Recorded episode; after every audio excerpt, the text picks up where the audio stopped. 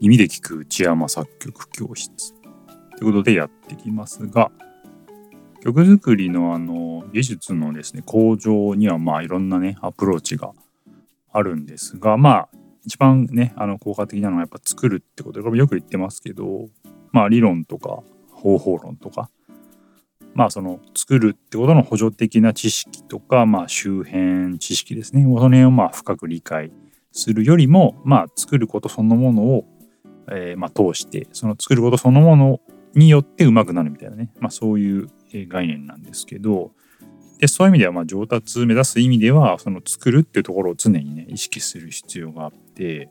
あのまあその作る作業を、まあ、作曲活動のなんか中心に置くみたいなね。感じなんですけどでその作るの中で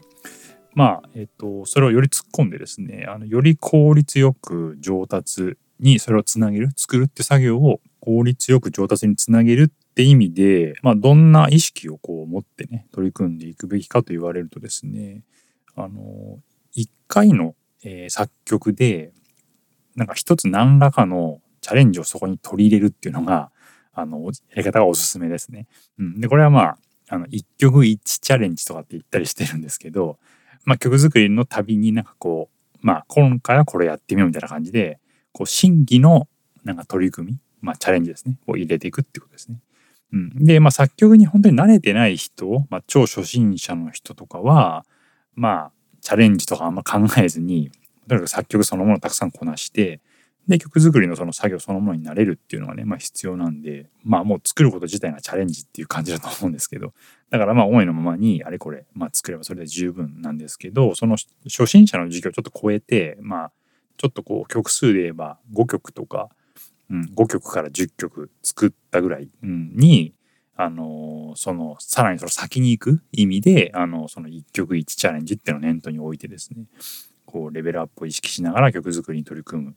ようにしてみてほしいですね。うん、でこれはまあ例えばこう曲を新たにね作ろうってなった時にじゃあ次の曲でコード進行の中にちょっとこう目新しいねコードの流れを入れてみようとかね新しく覚えたなんかコード進行の手法を一つ取り入れてみようとかあとはなんだろうなこれまでね、えー、なんかメジャーキーの曲ばっか作ってたからじゃあマイナーのちょっとこう暗い感じのやつをやってみようとかなんか転調をね取り入れてみようとかあとな構成面にこう目を向けて 例えば AB サビみたいな曲ばっか作ってたからその AB AB の曲を作るとかあとはサビから始まる曲にしてみるとかね、まあ、そういうふうにちょっとこう今までやったことのない曲調とか曲の構成とかメロディーとかコードとかそういうものをこう目指すっていうねなんかそういうような、まあ、意識を持つやり方ですね。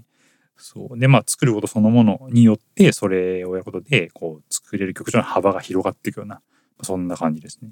うん、でまあ何も考えずにその時のなんか全力で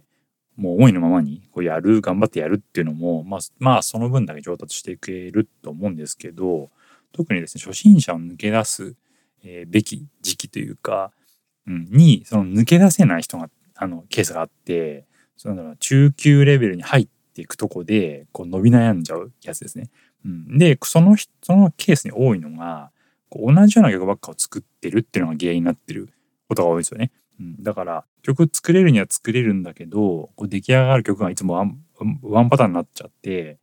で作れる自分を誇らしく、えー、ちょっと思ってる反面でなんかこういつも似たような曲ばっかでなんか不完全燃焼なちょっと感じがあるっていうかなんか自分でそれをコントロールできてないもどかしさがあるみたいなね、うん、どうやればいいかもう分かんなくて、うん、なんかなんだろう作曲の年数は多いけど自分としてこう技術があんまり身についてない感じがするみたいな,、うん、なんかみんなはなんであんな曲作れるんだろうみたいなねあのちょっとこう、ま、悩んじゃうみたいなそういうケースなんですけどそうだからなんかそのなるべくその初心者から中級そして上級みたいなとこにこう作れる曲の幅を広げ作曲の柔軟性を上げていく上達していくって意味で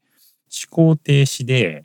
えっと、その勢いだけでバーって作っちゃうとね、まあ、そういうあのモードに入っていきやすいんでそこをちょっとこう意識するっていうのがねその今回のこ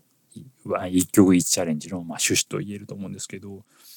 抜け出せないパターンの原因がその思考停止でちょっとこうただこう量産することだけをえー、目指してるっていうか、うん、で人によってはなんかその作りきってないっていうか曖昧なままね終わらせてる人も結構いてそうだからこそこのなんかこうなかなかね曲が定まっていかないって感じなんだと思うんですけどそうだからそれを避ける意味で一曲一チャレンジっていうのをまあやると。それそれによって作曲の幅が広がっていくしこう毎回の作曲がちょっとこうちょっと今自分が持ってるレベルのちょっと先にあるっていうかちょっとレベル高い感じの、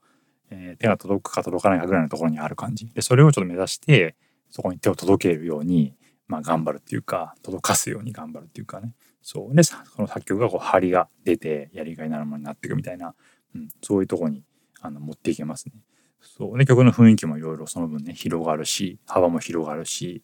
いろんなね曲が出来上がってきますから作品としてね。そう。それ満足度も高まるっていうね。はいって感じですね。でそのこれやる時のポイントがですねそのなんだろうな。その作曲そのもののスタイルをあんまり大きくガラッと変える必要はなくてそうなんかその今までやってる中の流れの中で一箇所だけなんかちょっと違ったことをやるっていうかそうそんな感じでやるとやりやすいですね。こうあんまり全部をこう一気に難しい方に持っていこうとすると こう壁が高すぎて気持ちがないちゃうっていうかそうそれは曲にすることができなくてできない自分に、ね、嫌気がさしちゃうっていうか無力感を感じてしまうっていうかねあると思うんでだからそれまでやってることと同じ方向性ででその一部分だけチャレンジを入れるっていうね風にやると、まあ、無理なくそれを達成できるかなと思います。うん、で、まあ、これをやるにはですねその新しいチャレンジがそもそも何なのかっていうのを知る必要がありますよね。だから何をやればそのチャレンジになるのか何が新しいものなのか自分に足りてないものは何かそうだからそのためになんか理論を勉強したりとか、えー、弾き語りを日常的にやったりとかなんか何ですか曲分析とか耳コピとかその作曲の周辺にある、えー、といわれる作業ですね、うん、作るっていう行為じゃない部分の作業があります。でそれが意味あるものになっていくんですけどでその作るっていう行為じゃないものを作曲の時間とは別の時間でやってでそこでいろんなことをこうなんか知ったり学んだり考えたりしてでなんかあこれ自分の曲に使えるなとかあこういう今度こういう方向性でやってみようかなっていうような意識が持てますよねそれでね。それそれをその一曲一チャレンジっていう概念に沿ってその新しい作曲の時にじゃあ今回はこれやってみようっていうふうに決めてこうやるみたいな、うん、そういうふうにしてやるとその曲作りとその周辺の作業あのさっき言った曲分析とか理論とか耳動きとかその辺がその両輪になりますよね。作るっていう作業と周辺の作業で2つのタイヤになってそれでこうガーって進んでいけるみたいな、うん、そういう風になって着実にこう前にねあの向かっていけるんで、うん、上達してるっていうのを自分でも実感できるようになるんですけどそう。特に初心者からちょっと先に行く局面ですね、うん、にその満足度を高めていきたい。よりもっと幅広くやっていきたいとか作れる幅を広げて作れる柔軟性を広げていきたいみたいな、うん、いう場合にその思考停止してたらこう曲を量産するってんじゃなくてこうちょっとねその一歩先に曲を作る時に一個チャレンジを入れて、うん、よりこうより良いものを目指す。より幅広いものを作っていくようにいけることを目指すっていうか、うん、っていうところをやるとこうなんかそこにうまく順応していけると思いますんで、はい、そんな感じで